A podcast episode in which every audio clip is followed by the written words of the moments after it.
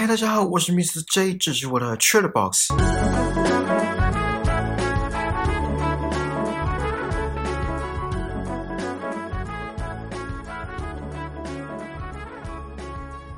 上礼拜节目一开始有跟大家聊到爱迪生说了两句话，还有滴水穿石这个成语，都是在强调坚持的重要性。而如果不行，就逃跑吧。这本书乍看之下好像跟坚持相违背，其实不然。作者小池一夫其实是要告诉读者，当过于执着，或是遇到对人生没帮助的挫败、阻碍或负能量，应该适时的闪避，没有必要再让那些事物来消耗自己。接着就来到第一个章节，关于不安与烦恼，其中一句“不随着他人自私的情绪起舞”。这句话我深表认同。我举了我的亲身经历：对方任意的发泄负面情绪，无法拥有高情商。事发后，我对他公事以外的事情都冷处理，井水不犯河水的概念。就像作者说的，远离那些无法控制自己负面情绪的人。而我觉得这里的远离，也算是保护自己的一种行为，不再受他人没必要的负面情绪所影响。之后讲到有一本书叫《The Four Hour Work Week》，一周工作四小时。这本书有提到，如果要成功，不应该着重在如何改进缺点，反而是要接纳缺点，然后聚焦于自己最擅长的项目跟领域，并且持续的强化他们。这个概念就跟作者说的“不要搞错努力的方向”类似。然后是讲到人生目标，作者建议我们要秉持着。只要持续努力，什么时候实现都无妨的心态就好。重点是持续努力，而后面那句“什么时候实现都无妨”，对我来说有两个寓意：第一个是不要把自己逼得太紧；第二个是只要持续努力，就一定会实现，只是时间早晚的问题而已。接着聊到轻旅行，也是一种很好的暂时逃避现实的方法。在工作层面上，作者说不要让辛苦耗损自己。的确，当人生没有继续朝着目标迈进时，这种白白辛苦就比较可惜了。在关于自己这个章节，作者提到磨练，他说事物的样貌全在你的一念之间。我也分享了两个年轻人去拜见师傅的故事。师傅的同一句话，两个人因为解读的不同而人生有不同的改变。一切全在一念之间。最后是聊到人际关系，作者说想见谁就尽管去见，喜欢谁就表达喜欢，言行都要坦率一点。人生都是以减法来过的，应该好好把握相聚的时光。虽然表达喜欢需要很大的勇气，不过作者提到，主动的人比被动的人具有压倒性的优势，这我还蛮认同的。还有聊到以貌取人，大家应该多多少少都会吧，至少第一印象就是从外表开始。作者也说了，无论是大人还是老人，都是像孩子一样会受伤的，只是比较善于假装没事而已。人际关系的处理很复杂，也正因为这样，我才觉得蛮有挑战性的。好，回顾结束，我们开始今天的内容吧。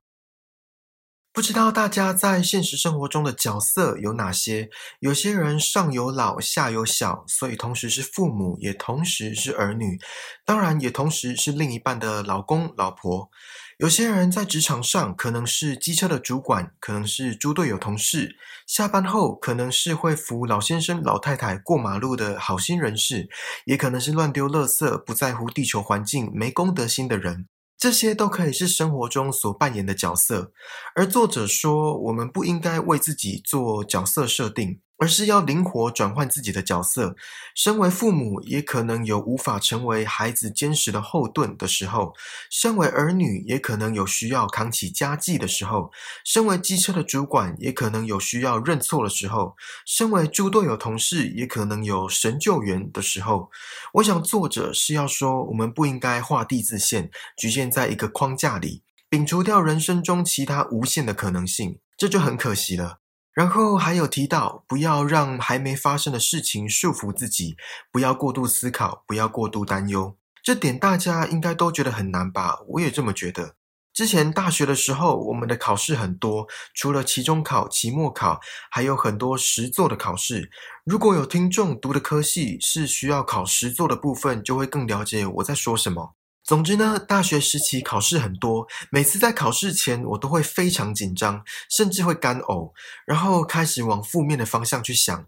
比如说，如果这次分数很低，那我这科被当怎么办？如果被当了，那我不能去实习怎么办？不能去实习就会延毕怎么办？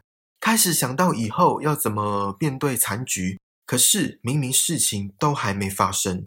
有一次，在等待一科我特别不拿手的考试前，我非常紧张，一直喃喃自语：“好担心哦，怎么办？”有一位同学泰然自若的甩了一句话给我，他说：“干嘛那么紧张？担心又没有用。”还顺便白了我一眼。我当时整个茅塞顿开，仿佛昏暗冰冷的小小世界出现一道温暖又充满希望的曙光。我拔腿狂奔，跑向那道光。让整个身体浸润，并感受每一颗光微粒的跳动，情绪因此缓和不少。这一幕让我刻骨铭心。从此，我只要遇到让我紧张的事情，脑海里就会蹦出这句话：干嘛那么紧张？担心又没有用。虽然现在的我有好一点，可是真的只有一点点。可能是随着年纪的增长，所以有些事情好像可以看开。不过，当遇到很在乎的事情的时候，还是会不免俗的庸人自扰。接着，作者说了一句很谦逊的话：“要有什么自己都不懂的自知之明。人外有人，天外有天。”这句话大家一定都听过。家喻户晓的思想家苏格拉底说过两句话：一句是“骄傲是无知的产物”，另外一句是“知道的越多，才知知道的越少”。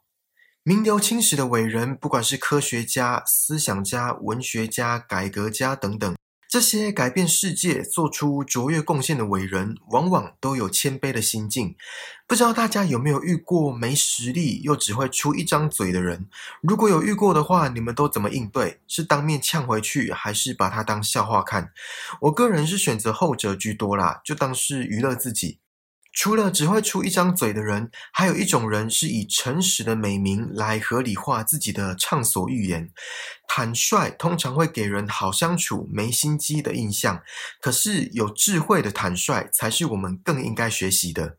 如果不知道如何有智慧的坦率，那就像作者说的，我们可以选择沉默。这时候就可以体现“沉默是金”的道理了。其实沉默的力量很强大，因为未知可以让对方产生恐惧。诶这样讲会不会太腹黑？作者在书中有提到某位知名赌徒的名言：试着环顾周边所有人，要是找不到猎物的话，就立刻起身，因为你就是那个猎物。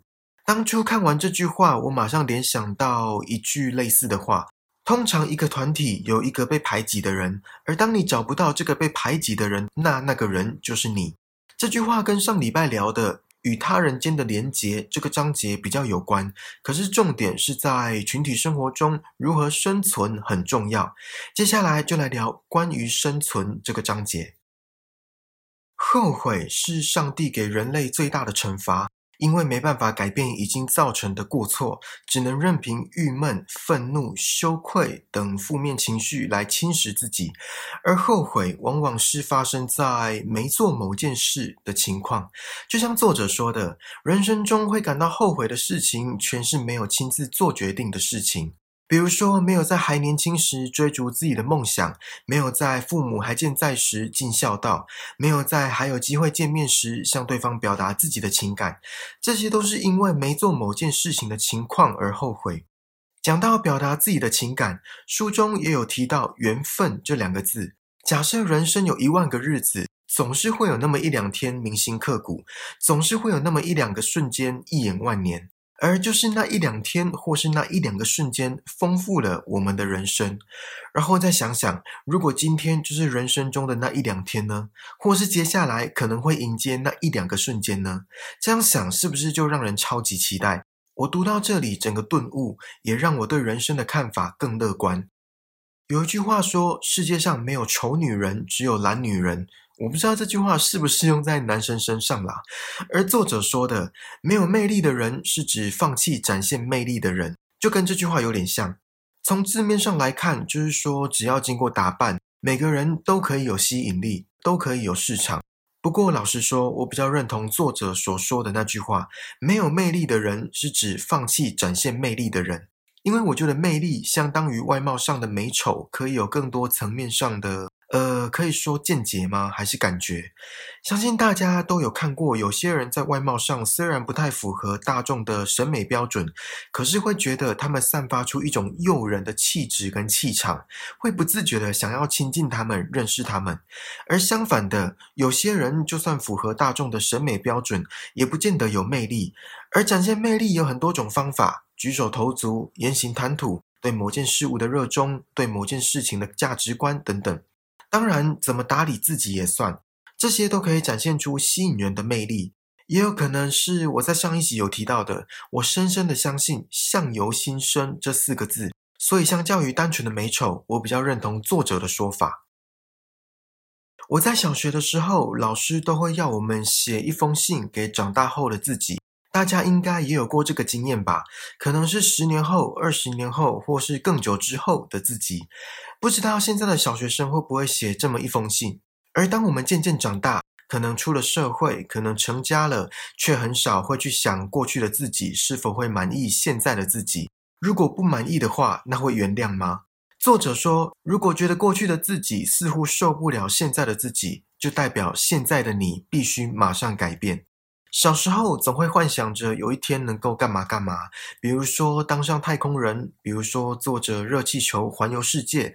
我以前甚至还想变成一只鸟，翱翔在天空。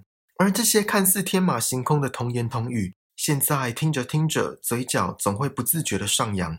除了现实层面跟物质层面的部分，当然还有内心的成长。小时候想要变成成熟稳重的大人，自己现在是了吗？小时候想要变成乐善好施的大人，自己现在是了吗？如果还不是的话，那就考虑一下作者说的，马上改变吧。我现在跟你们说一句英文，你们一定会马上联想到那个品牌。这句英文是 Just Do It。这句英文常常在 Nike 的广告上出现。而这本书也同样的强烈鼓励读者就去做吧，同时不要活在别人的期待里，不要太在意别人的想法，不要太在意别人的眼光，走自己想走的路，并且放下不必要的执着，学会忘记。很多事情只要一回想起来，就会促使负面情绪涌现，就又更放不下。然后又促使负面情绪涌现，如此恶性循环下去。轻微的可能毁了一整个下午的心情，严重一点的则可能消耗自己的心力，而且为期很长一段时间。所以作者说，忘记是人生中很重要的一种智慧。或许刻意忘记很难，那就放下吧。虽然放下也不简单。在最后一个章节，关于幸福，作者提到的一个方法，跟我之前在耶鲁大学的线上课程《The Science of Well-being》幸福的科学当中，教授讲到的内容不谋而合。我在节目的第四十六集跟第四十七集有跟大家分享我在课堂上学到的东西，有兴趣的听众可以去听听看。作者说，我们要认真享受让心情变好的事情。吃万恶的宵夜的时候，就不要计较卡路里。追剧的时候，就不要想明天的工作代办事项，好好的全心全意的投入在当下的美好时光。就像作者说的，每一天只要做一件让自己心情好的事情，这天就够本了。节目的最后，我想跟大家分享作者说了一句话：睡觉是人生中最快乐的事情。你们觉得呢？大家回想一下，当我们做自己喜欢的事情，并且感到快乐的时候，时间是不是都过得特别快？呃，应该说不会感知到时间的流逝。比如说看一场口碑极佳的电影，不知不觉就过了两个小时；或是出门旅行，不管几天几夜，都有如白驹过隙般那样的短暂。而睡觉也是如此。一觉到天明，感受不到时间的流逝，甚至是赖个床都可以直接赖到中午。所以是因为这样，作者才说睡觉是人生中最快乐的事情吗？还是因为睡觉可以做梦，而做梦不用钱？或是现实太残酷，睡觉是一种逃脱现实的方法？不管是什么，如果睡得好的话，隔天起床心情的确会很好。而作者说，睡得好的诀窍就是睡前不思考讨厌的事情。好，希望借由这本书，还有这两个礼拜的内容，有帮助到大家在生活上，还有人生道路上，能够更轻松的去面对，并且学会适时的逃跑。如果可以的话，花点时间去翻翻这本书，有很多人生谏言值得细细品尝。好啦，这次的 Chatbox 就到这里喽，希望你们还喜欢今天的内容，请记得帮我订阅这个节目，然后打星评分留言，并且分享给身边可能对逃避感兴趣的朋友。更重要的是，此时此刻在听 Podcast 的你，在听我说话的你，让我们一起把人生过得更精彩吧。我们下次见，拜拜。